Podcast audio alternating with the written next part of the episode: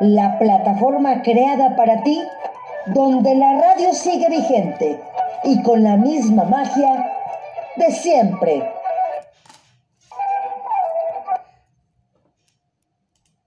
Hola, hola, ¿cómo están? Muy buenas tardes. Ahora sí estoy haciendo el en vivo también aquí en Facebook para que lo veamos, lo estoy grabando aquí. No me quiso dar el audio, pero bueno, programa número 151 de Radio Zoom MH. Miércoles 25 de agosto, se nos acaba agosto, señores. Gran invitado y como lo están viendo ya en pantalla, súper joven, de verdad, un gran talento mexicano. Y bueno, pues en un 25 de agosto nacieron figuras, déjenme contestar que ya me están preguntando.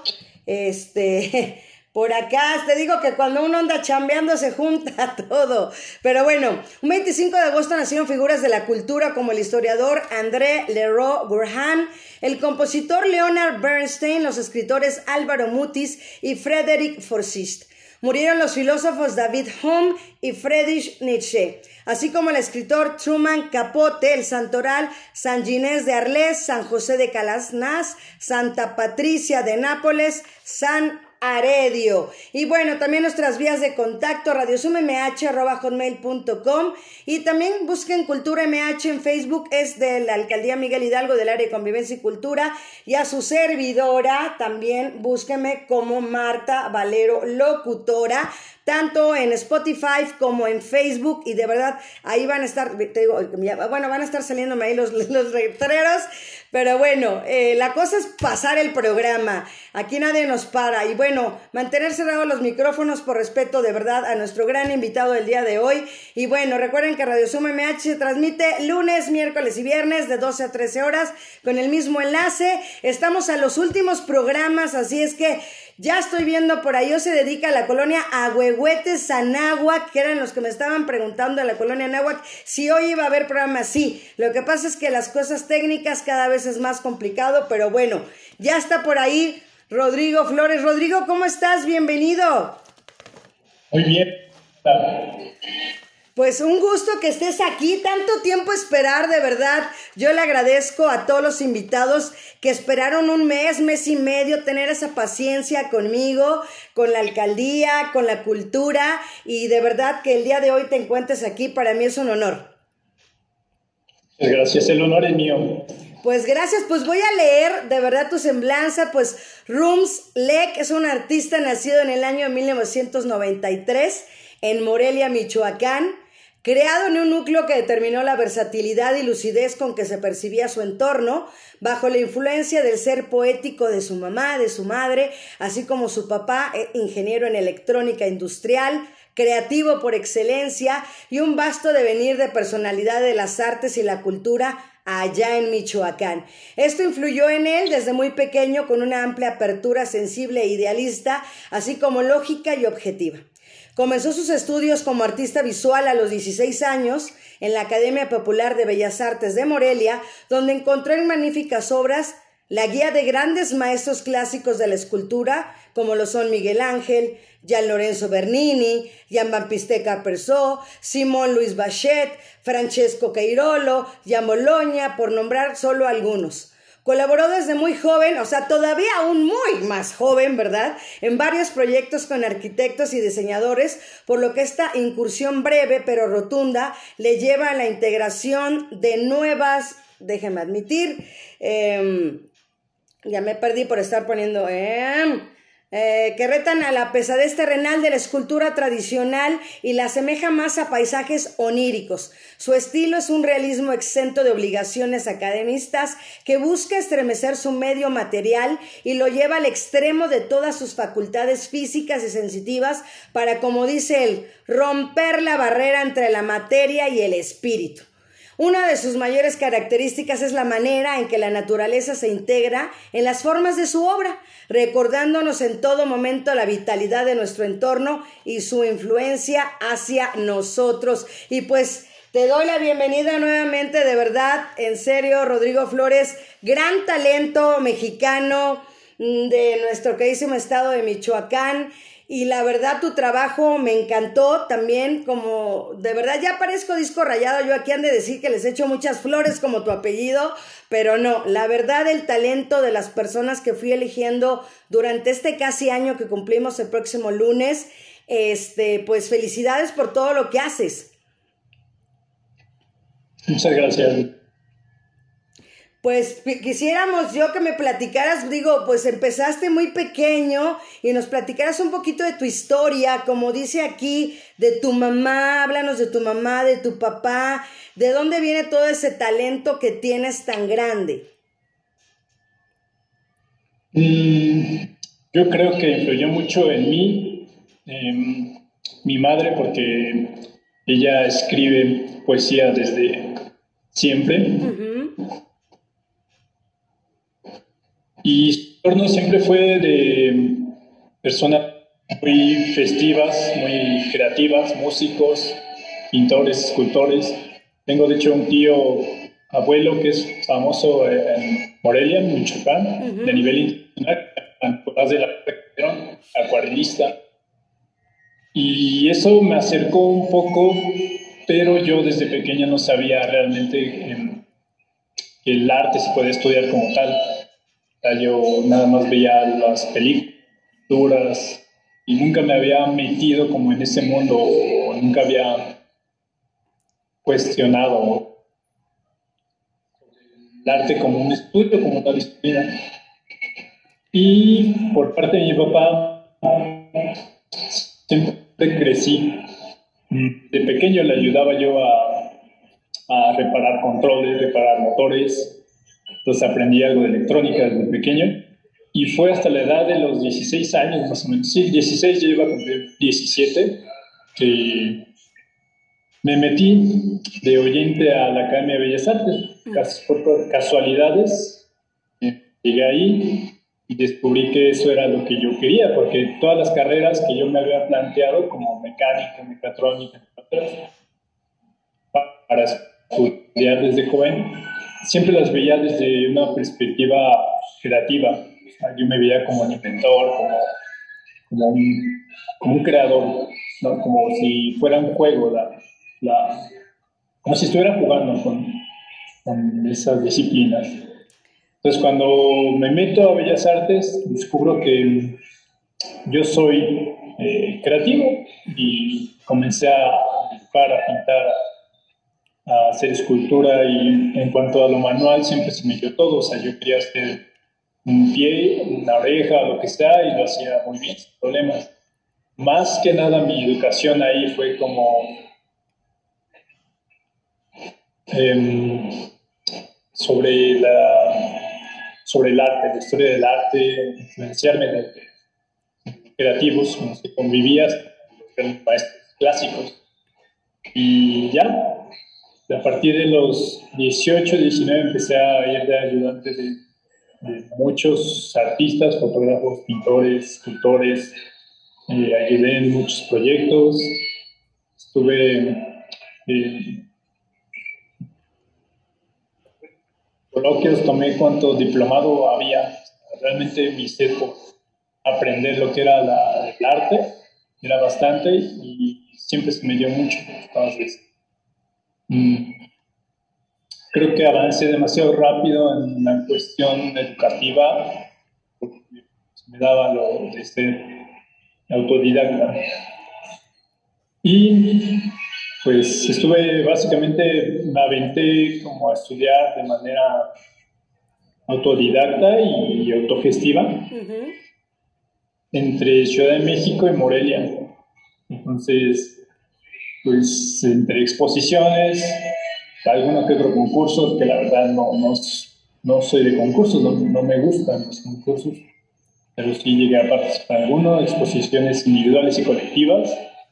Y hasta apenas eh, el año, justo cuando inició la pandemia, yo fui a solicitar este, como una estadía en la Fundición Ramírez, Cultura y Fundición Ramírez Corona, en Morelia, Michoacán que pues una de las más importantes en Michoacán. Y el que empezó con este proyecto se llama don Francisco Ramírez Domínguez. Decimos Don Pancho de cariño. Y Don Pancho, con eso, en 1937, con la... Entonces, era muy rudimentaria, la fundición era muy, muy, pues sí, muy básica, muy rudimentaria, sin herramientas, sin, la tecnología que ahora. Y yo con quien comencé a trabajar fue con su hijo, que se llama Paco Ramírez Corona. Y fue como que básicamente que me impulsó demasiado este año de pandemia y yo me metí no solo en la, escultura, sino también me metí de lleno en la fundición. Entonces aprendí mucho de la fundición y fue que ya como que empezó a, justo peor, en la peor, en el peor momento de, del año, que fue lo de la pandemia, lo del encierro, fue una oportunidad para dedicarme completamente a crear, de lleno a mi escultor, porque casi siempre me dediqué la mayor parte del tiempo a, la educación, a la docencia, a las charlas, cursos, especialmente hacia niños y jóvenes en zonas de riesgo, zonas peligrosas, que me parece que son eh, potenciales creativos claro. por medio en el que y para mí el arte es como una... Entonces, yo estaba comprometido con dedicarme a, a la docencia para ayudar a las personas a encontrar como lo que hacía falta para encontrarse a sí mismas, porque en zonas vulnerables es muy fácil que caigan en las adicciones o, en, los malos pasos, pero el arte de cierta manera contrarresta esto al, mostrarles que hay uno más de lo que realmente ellos están ahí viviendo. Si viven una situación muy compleja, pero hay más. Y el arte siempre es eh, como una cura, porque el arte es comunicación y es una comunicación más allá de lo superficial, es una profunda. Y bueno, por la pandemia tuve que dejar de estar en ese tipo de proyectos, empezar la de lectura y demás, y apareció como una oportunidad. O sea, yo llevo 12 años como artista plástico, pero apenas empecé el año de pandemia con la el bronce, el bronce a la cera perdida, que es lo que más me ha gustado hasta ahorita. Y pues me va abriendo caminos muy, muy rápido. Así es, y bueno, eh, exactamente por eso le puse al programa el día de hoy atrapado en el bronce, porque es lo que de realmente estás, Rodrigo, atrapado en ese bronce, y creo que el bronce ha hecho contigo lo que quiere, porque realmente has sido tan creativo, con tantas cosas que de verdad has, logrado que quiero que si quieres empecemos a ver y decirle a mi compañero Iván, empezar a ver tu trabajo para que lo vayamos describiendo. Digo, antes siempre los, bueno, para el podcast iba a servir que lo sigamos describiendo. Te digo, hoy estoy haciendo la transmisión Estás en Facebook completamente en vivo el video porque siempre grabo el audio para que siga siendo eh, la, la, magia de la radio. Hoy no sé por qué no me lo dio, pero mira, pues aquí vamos a empezar a ver tu trabajo, los que están viéndolo en Facebook y también para que nos los vayas describiendo, por favor, Rodrigo.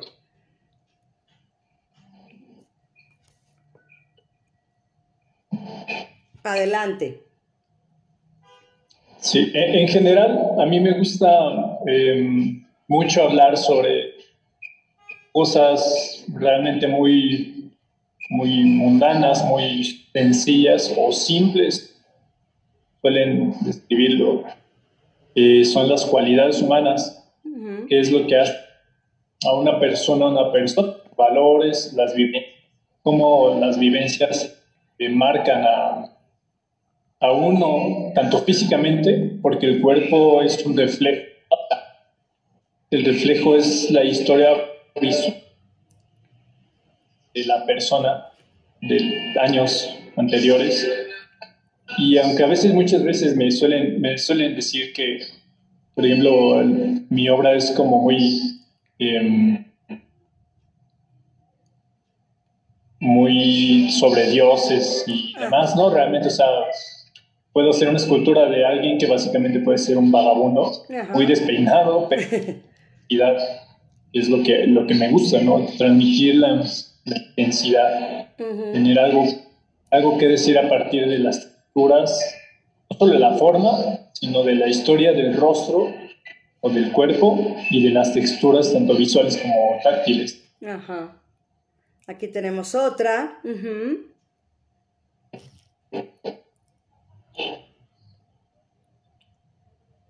Exactamente, ok.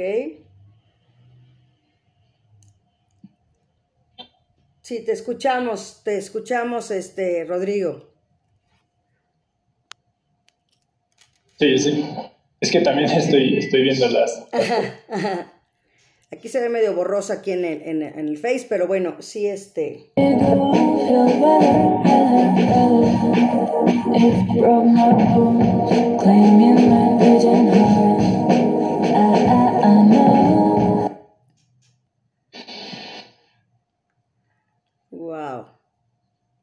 El proceso de modelado es pues en sí muy, muy largo y es básicamente hacer la obra. Pero ya el proceso de la fundición, realmente volver a hacerla, llevas dos meses, tres meses, cuatro meses. Hacer una escultura en bronce va a ser lo mismo. Es volver a hacerla de retocar la cera y todo molde para la, la cera, o sea que todo bien, Ale. Los, en este que es donde nada, 48 horas seguidas, o sea, el molde alcanza hasta 900 grados, más o menos, Ajá. y está quemándose constantemente la cera, por eso se llama bronce la cera perdida. Ok. El bronce eh, se, se, quema durante 48 horas seguidas y después te deja enfriar un día o dos. Ok. Y ahí donde estuvo la cera queda hueco, que es lo que después se va a rellenar con el, con el bronce caliente, que está como a mil grados. Ajá, wow. calienta, digo, se, se, enfría dentro del... Y ya, se puede destapar, queda con los conductos donde, donde entró la, el bronce, todo eso se... y se empieza a, a trabajar.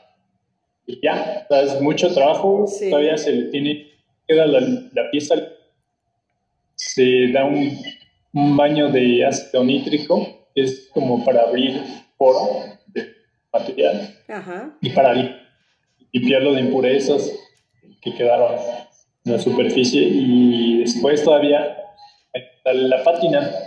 La pátina son los colores que son óxidos, muchos son óxidos. Ajá. El óxido de cobre es verde, entonces se, se calienta la pieza, se pone el óxido del cobre y se va haciendo como un aproximado de qué tono de verde se quiere, qué mezcla se quiere entre verde y café. Por ejemplo, el café oscuro, rojizo, te lo suele dar el, el ácido nítrico cuando se limpia. Okay. O el sulfuro, los cafés también. Wow. Eh, el rojo, por ejemplo, es óxido de hierro. Se usa el metal, se acelera el proceso con el ácido nítrico y ya te da color rojo, es lo que se adhiere al metal.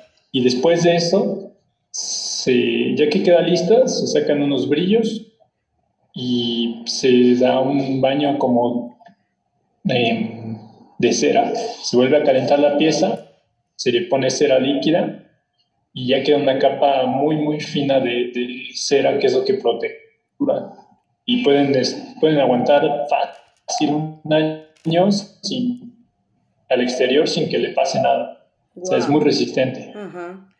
Y por ejemplo, las letras que veíamos también en, la anterior o en esta misma, eh, ¿cómo las elaboras? Eh, al momento, es como, no sé, a lo mejor es una pregunta muy burda, pero cuando tienes el cemento, ¿no? Eh, casi este, secándose y la gente pasa y raya, ¿no? Y deja las cosas en la calle.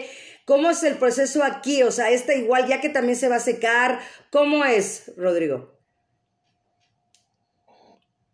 No, el todo se trabaja en plastilina, absolutamente todo lo que va a quedar al final es desde la plastilina.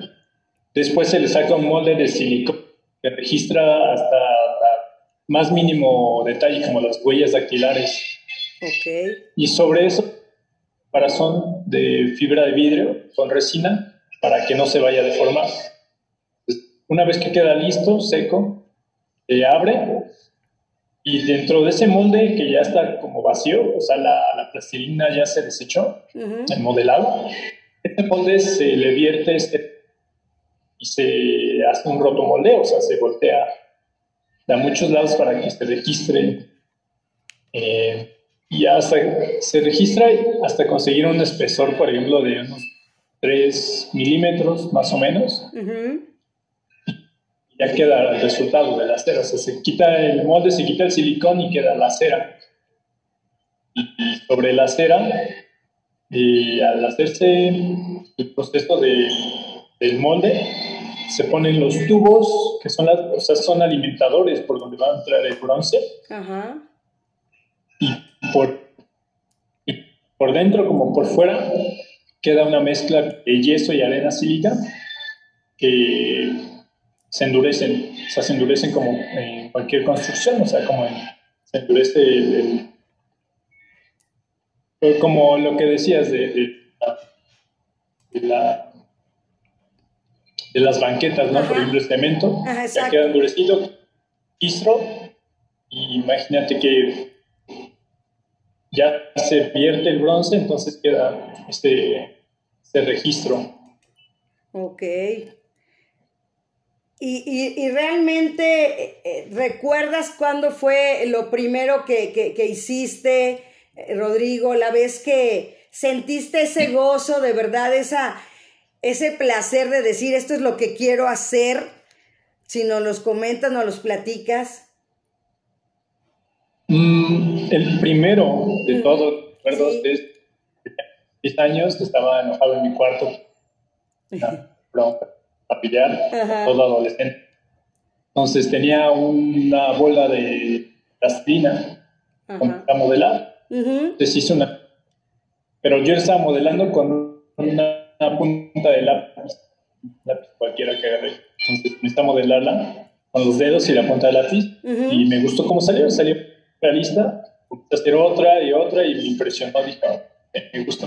Después empecé a hacer una boca y con un espejo viéndome a mí, empecé a copiar facciones de la boca, de los ojos.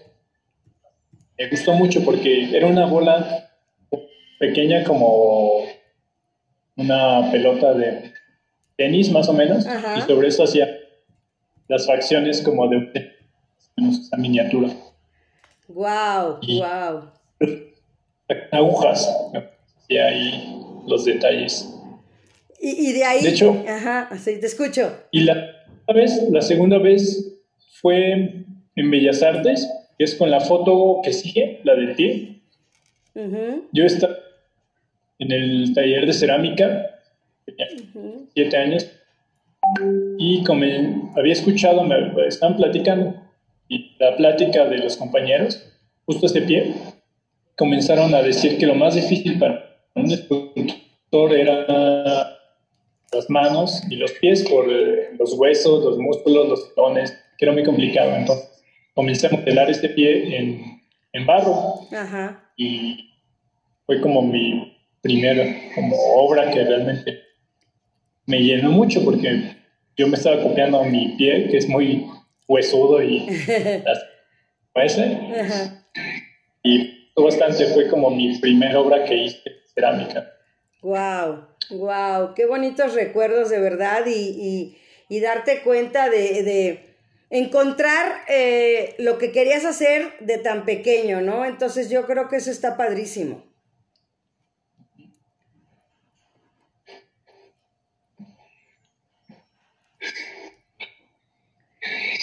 Y, la experiencia de verdad de, pues de tenerlo, ¿no? De, de verlo y de, y como decías tú, también la parte de la docencia es importante. O sea, yo también que he sido maestra, que me encantan los niños por, por todo el potencial, como lo decías tú, que tienen, el que uno puede enseñarles las cosas desde pequeños y poder formar a futuros artistas en, toda la extensión de la palabra. Eh, yo creo que eso también te ha dejado mucho, ¿no, Rodrigo?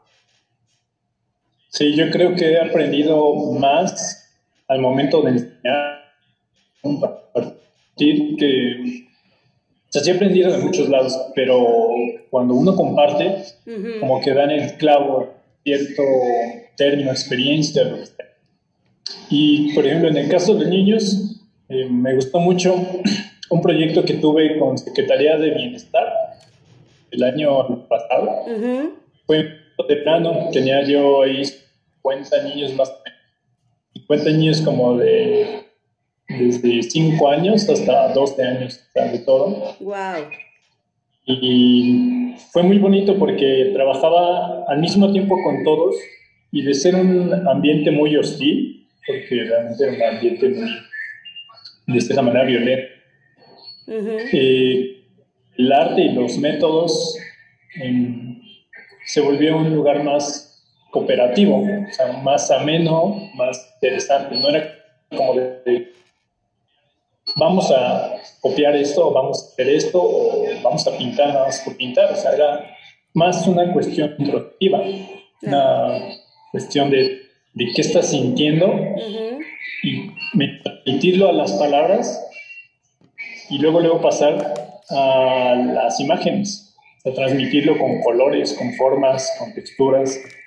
Y eso hace que los niños y los jóvenes, que para mí son creativos, artistas, los niños son artistas en potencia desde pequeños hasta que ya cortan como esto de, esa posibilidad, porque te dicen, suele ser común de cuando vas creciendo te dicen que no puedes o que no debes o que está mal o que no te va a dejar para vivir, etc.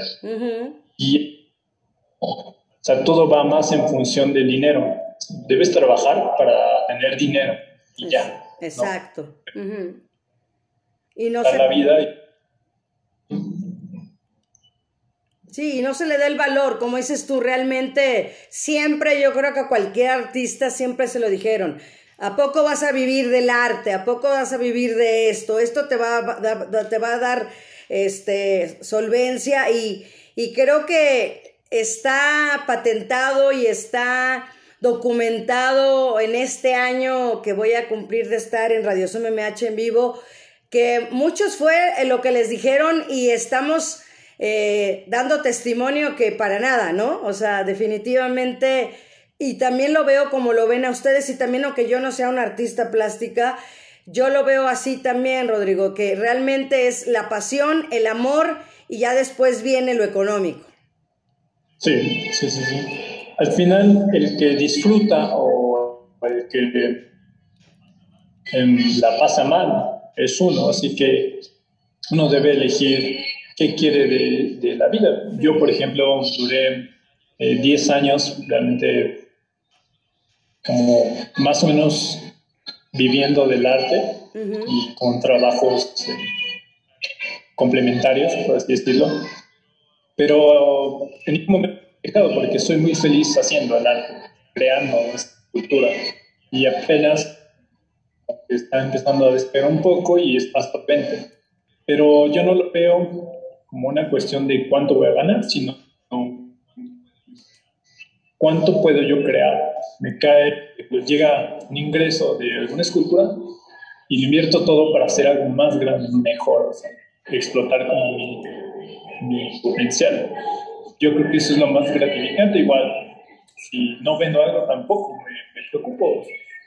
lo hago para mí, lo hago porque siento. Y Por ejemplo, algo muy, muy importante que quiero comentar es que el arte suele verse como un hobby como una disciplina más libertina, pero no, el arte es como cualquier otra ciencia, como cualquier otra profesión. Tiene su método, tiene su trasfondo eh, intelectual, tienes que tener como un cirujano, por ejemplo, un cirujano que no sabe manejar sus manos no puede llegar muy lejos. Igual, alguien que quiere platicar con una persona del extranjero necesita conocer el idioma para poder comunicarse eh, efectivamente.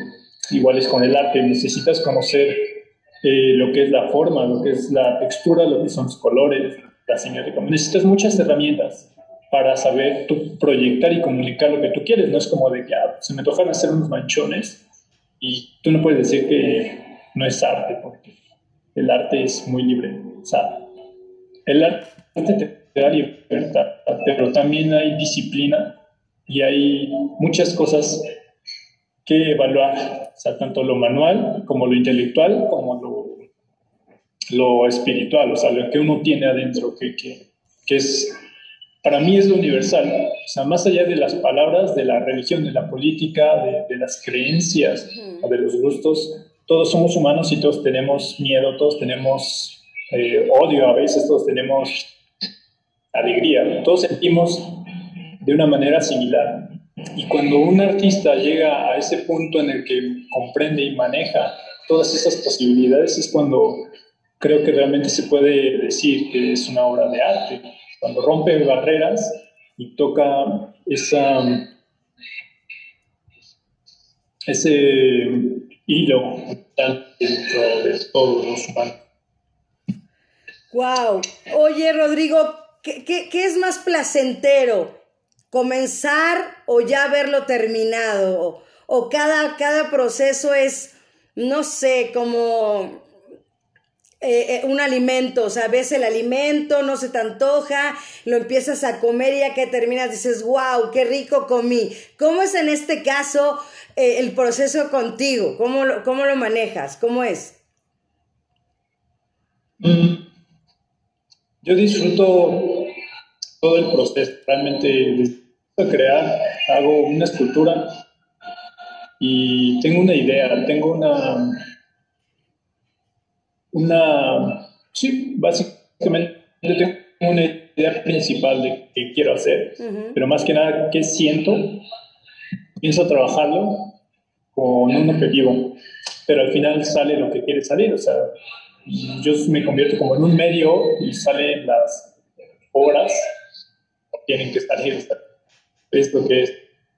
Y después de eso, ya todo el proceso es muy interesante porque es ir dándole forma a, algo. O sea, muy, es muy gratificante cuando ves la obra terminada,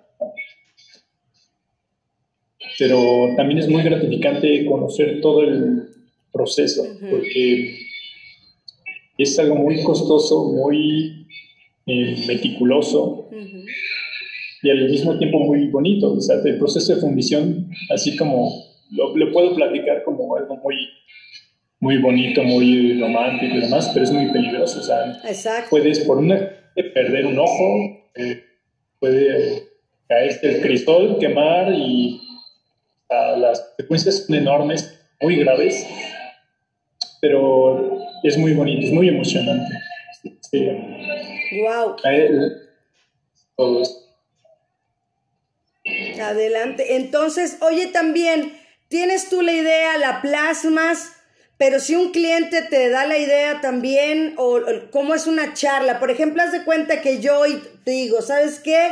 Quiero una escultura de este tipo, tú le aportas la idea, él te la da, ¿cómo? O, hay, obviamente me imagino que hay diferente tipo de clientes. ¿Cómo es así? ¿Cómo lo manejas también?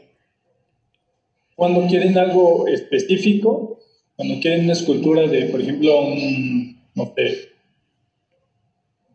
pájaro o cualquier cosa, normalmente los recomiendo con nadie más que se dedica a la escultura. Ok. Y cuando yo tengo más libertad creativa para que me dan una idea y yo digo, ok, me gusta la idea, quiero trabajar esto, pero lo trabajo a mi estilo. No es algo copista, no es algo que nace de mí con toda libertad porque al final sale lo que quiere salir y eso es lo más bonito del arte y estos son el tipo de trabajos que, puedo llegar como a, a trabajar gustosamente. Pero por lo general, y por fortuna, puedo ahorita trabajar lo que yo quiero, o sea, lo que me sale a mí específicamente de, de adentro, ¿no?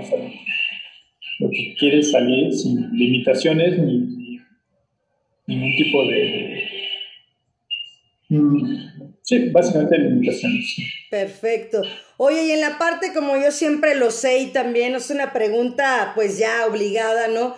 El apoyo de la familia siempre está ahí, siempre es yo creo que vieron el talento de tus papás después de ese enojo, de ese berrinche que hiciste, ¿no? A los 10 años, decir, wow, valió la pena ese enojo, ¿no? Valió la pena el regaño o lo que haya sido en ese entonces.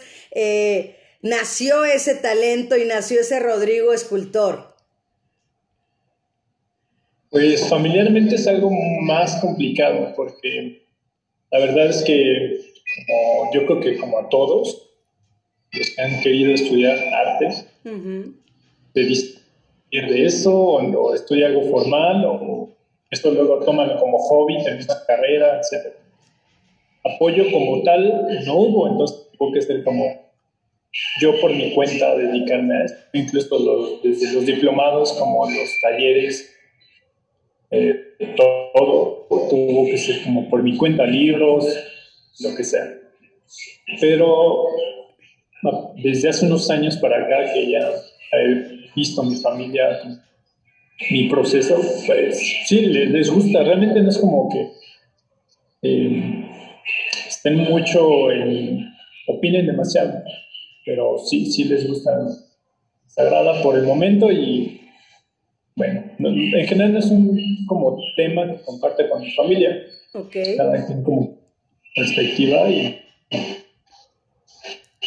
el arte, en general ellos son ingenieros, arquitectos, se dedican a otras cosas muy ajenas a lo que es el arte. Entonces no, hay como un punto como para platicar Perfecto. o discutir. Oye, y en cuestión de tus colegas, ¿cómo es el, trato? ¿Hay compañerismo? ¿Hay apoyo? ¿Hay consejos? ¿Hay tips? ¿Cómo, cómo ha sido ese proceso también en tu, en tu trabajo? Porque eres, lo reitero, una persona muy joven, con todo lo que has hecho en este poco tiempo, eh, tienes un gran futuro, Rodrigo. Pues esperemos que sí, si no, de todos modos seguiría siendo escultura. Hace feliz. Esperemos que sí. Pues el trabajo ha sido este, con el que mejor me entiendo, es con el fundidor con el que trabajo, que dio la oportunidad de aprender con él y de él. Y es una persona y un fundidor impecable. Y el apoyo ha sido bastante, realmente nos hemos apoyado, no solo como creativos, sino como familia también. Entonces, el apoyo de la fundación y de todos los, demás que ahí están trabajando desde siempre en la fundación. Y yo ha sido más como una onda de una cuestión de familia. primero es como de, familia y después viene lo, lo, lo profesional.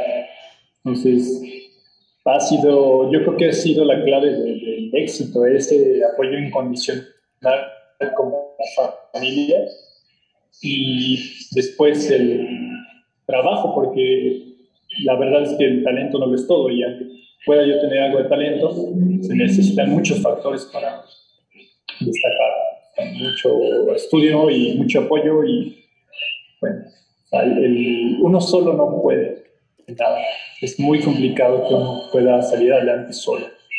Entonces, yo creo que es muy bonito por parte de la fundación el apoyo que he recibido ahí. No, padrísimo. Y sabes que también yo creo que esa, ese puente de comprensión, como se dice, ¿no? Ese apoyo, como lo dices tú, ese mismo interés, ¿no? Esa parte de, de querer generar ese, ese trabajo, es, esa escultura, ¿no? El apoyarte, el guiarte y sobre todo también, sabes que entra mucho para mí siempre, de verdad, Rodrigo, la humildad. Y yo veo esa humildad en ti el día de hoy y esa hay que tenerla siempre, eh, eh, siempre los pies bien puestos en la tierra, el, el trabajo que desempeñemos. Y yo lo veo en ti, ¿no? Que eres una persona muy joven, lo reitero mucho, pero que te has dejado guiar y, sobre todo la pasión y el amor, que son las dos cosas que hemos llevado al cabo de estos 150 y tantos programas, ¿no? 151, el, el que si no hay amor y no hay pasión, pues no estaría, estaremos viendo el trabajo que nos enseñaste el día de hoy. Yo creo que dedicarse a algo que no se ama es no solo tiempo, sino vida perdida.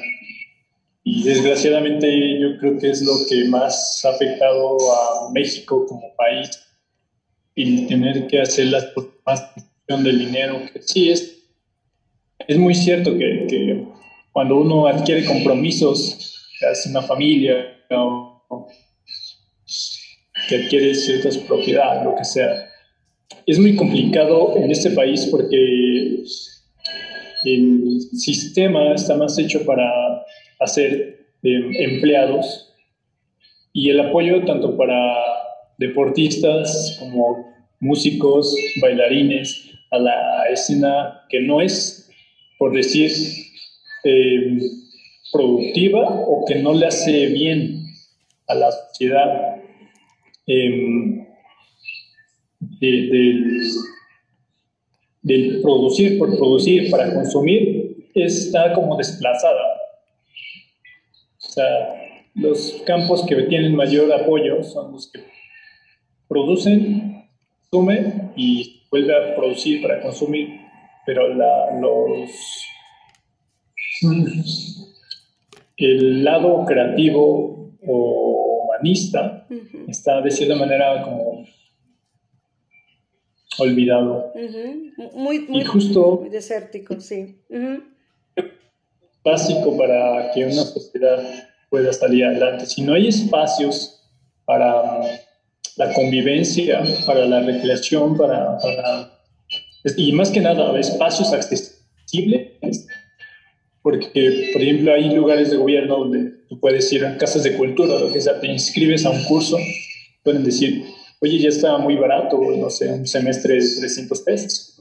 Para alguien puede ser muy barato, pero para las personas que no tienen esa, ese extra, pues es inaccesible. Y lo cierto es que en este país es muy inaccesible para muchísima gente.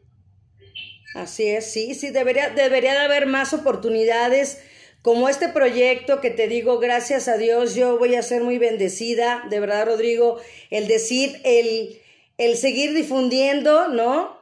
La cultura y el arte eh, durante un año. Hoy te digo que lo estamos haciendo en Facebook Live completamente el video. No me gusta el video porque para mí la pasión que yo tengo es la radio. Lo que yo conozco, lo que yo sé, lo que yo amo, lo que siempre he hecho es la radio en estos 21 años de carrera que tengo.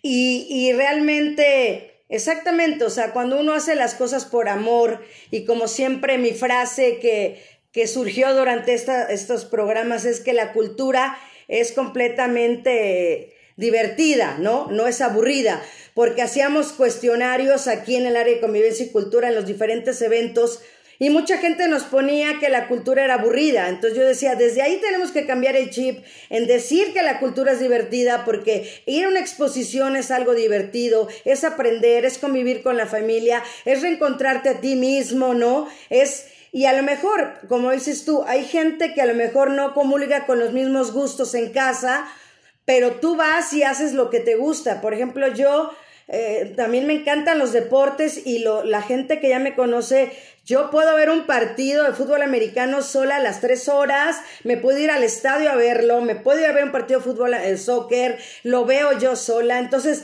no necesitamos tener a alguien a nuestro lado para poder disfrutar el arte, el deporte, la cultura y hacer lo que nos gusta, definitivamente.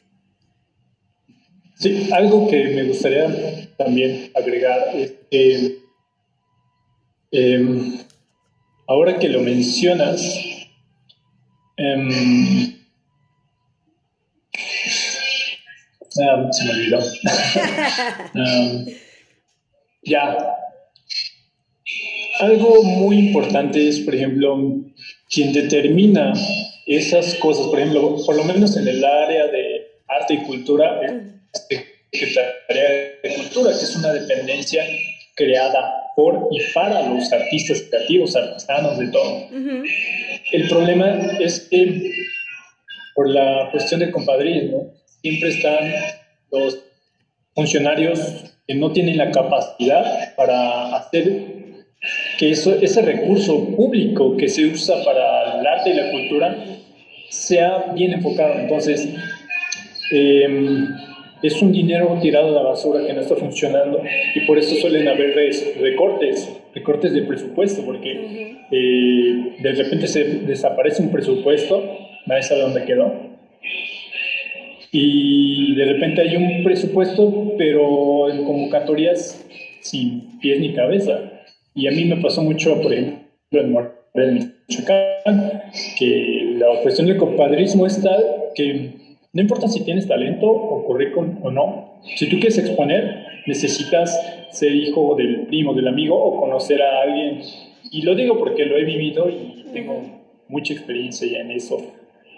De que hay personas que no tienen estudios como tal de arte, pero conocen a alguien y consiguen el lugar más importante en Morelia, por ejemplo, la Vigero. Y a otros que no conocen a nadie, que no oportunidad, pues se quedan ahí rezagados. Y por ejemplo, los museos, eh, museos que prometen eh, están desperdiciados porque no se invierte en los artistas ni en los creativos.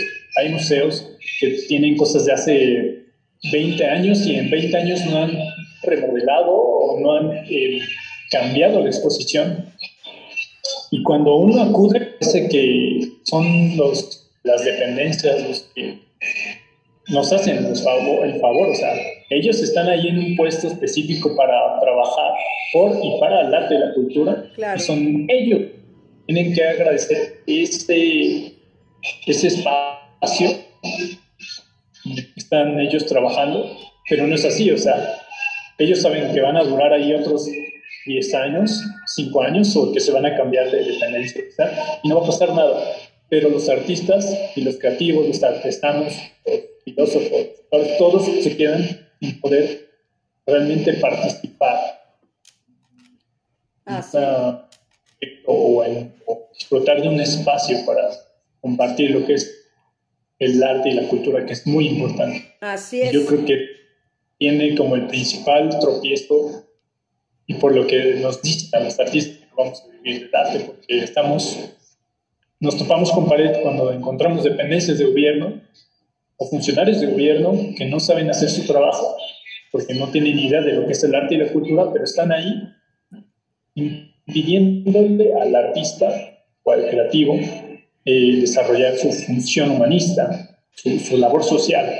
Y bueno, eh, eso es algo que me molesta bastante, pero quise aprovechar aquí. Claro, pues claro, aquí está para que expongas las cosas y, se digan sobre todo lo, como, como, lo viviste tú ahí en, Morelia, ¿no? Y, digo, no es en Morelia, son muchísimos lugares sin mencionar cuáles, ¿no? Igual también pasa en el medio de la locución, ¿no? También, este, cuántos este, espacios, un, un medio muy cerrado y como dices tú, Hay gente que ni siquiera es locutor, que no tiene ni siquiera su certificado de locutor. El mío es el 24.637, no, pero sí, este, hay gente que, que ni siquiera tiene su certificado de locutor, pero como pues el papá es el dueño de la estación o el compadre o el amigo, como lo dices tú, y dices, Híjole, yo también eh, años atrás, eh, yo estaba como tú, me enojaba mucho y decía, por ejemplo, X gente, no voy a mencionar nombres, que ahorita actualmente tienen problemas legales, ya ustedes sacarán cuentas, pero cuando esa persona estaba en, en, en, en radio, yo decía, ¿cómo? O sea, fíjate, desde ese entonces, eh, yo decía, ¿cómo puede estar en una estación de radio tan buena? Con la calidad que tiene y no es, yo siempre lo he dicho, aquí en la locución no es la voz, sino es realmente como ustedes, ¿no? El talento, la creatividad, la improvisación, el carisma, ¿no? El, tener, claro, un poquito de, de o un muchito de, de, conocimientos, como dices tú, unos diplomados, unos cursos, ¿no? Digo, ahora ya afortunadamente existe la licenciatura en, en locución también, entonces, eh, pero antes no, entonces sí, yo también te entiendo completamente que decías, ¿cómo está aquel? ¿Cómo está aquella?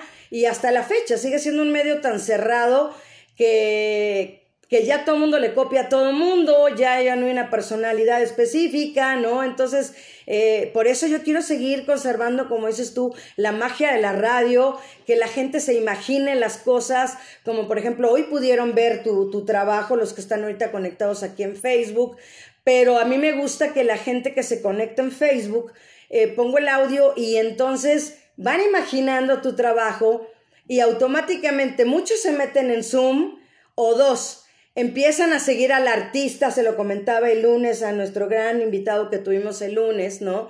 Y, a mí me da gusto que ese poquito, esa cadenita que estoy haciendo, que estamos haciendo los artistas y, yo, ustedes y yo, este, pues tener lo que hacer. Eh, creo que se nos desconectó este, nuestro queridísimo Rodrigo, porque ya no lo veo por acá. Miren, acá ya estoy en la compu.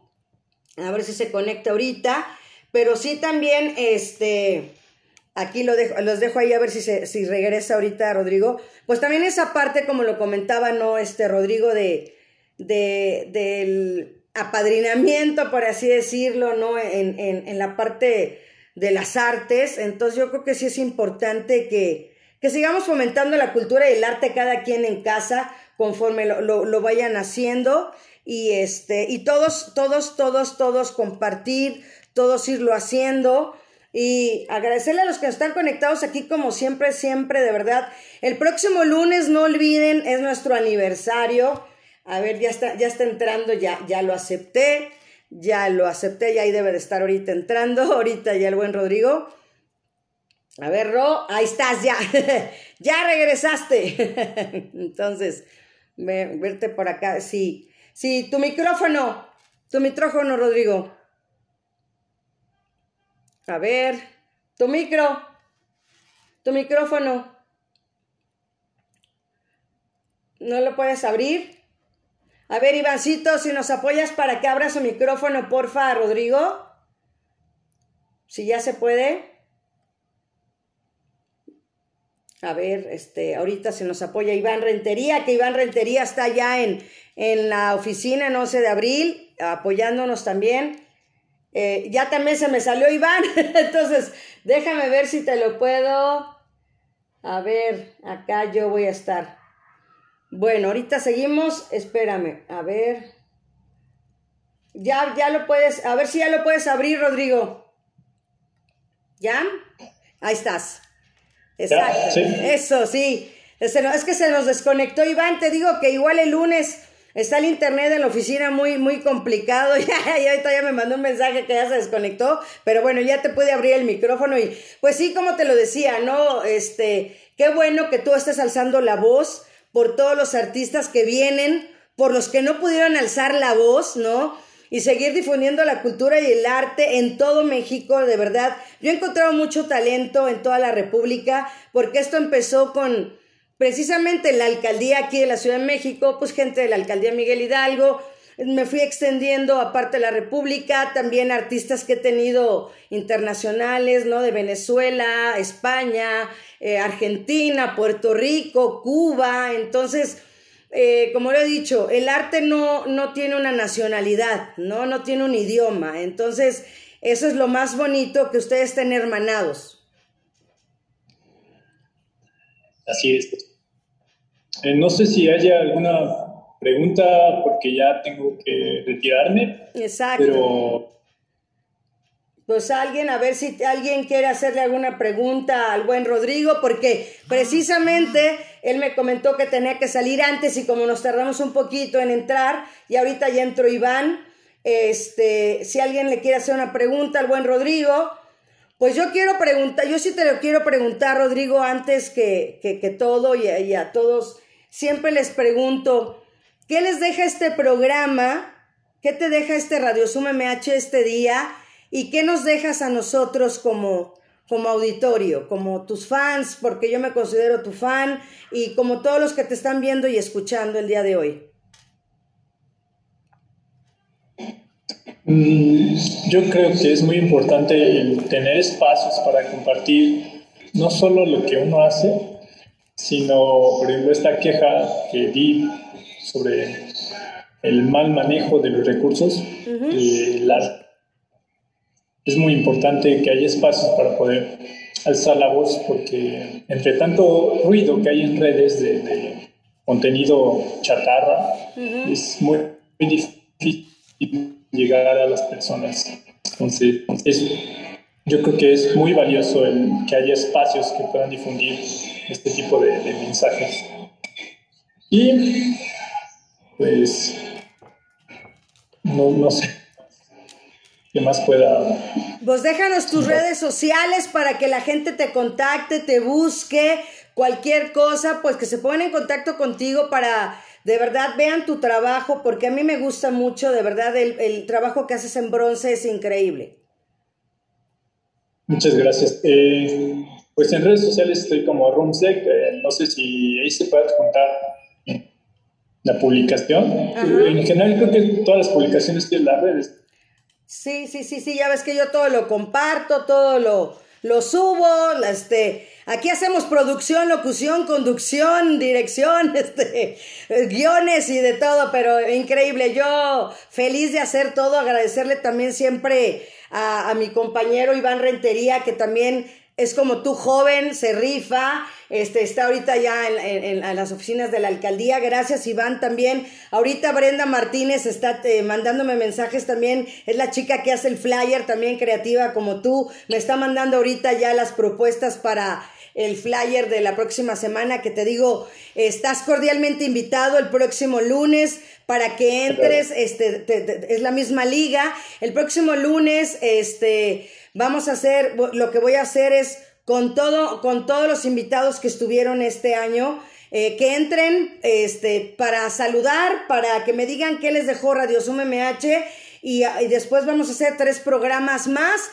y concluimos esta etapa de Radio Sum MH. Entonces, agradecerle mucho a Iván Rentería, Israel Díaz y Brenda Martínez y yo dejarte también este, esto de Pablo Picasso, eh, que dice así, la escultura es el arte de la inteligencia.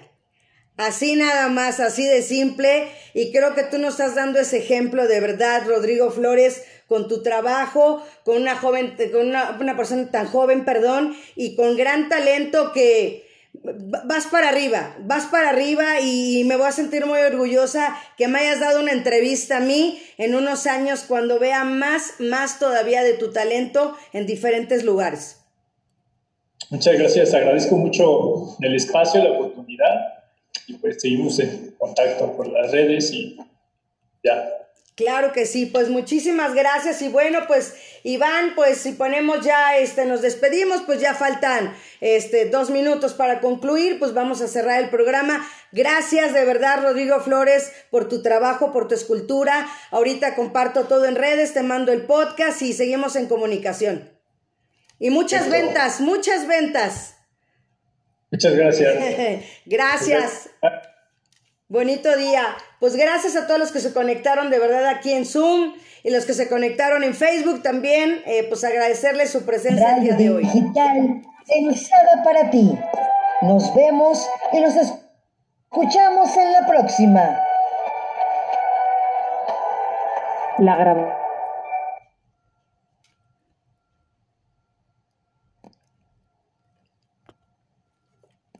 de siempre.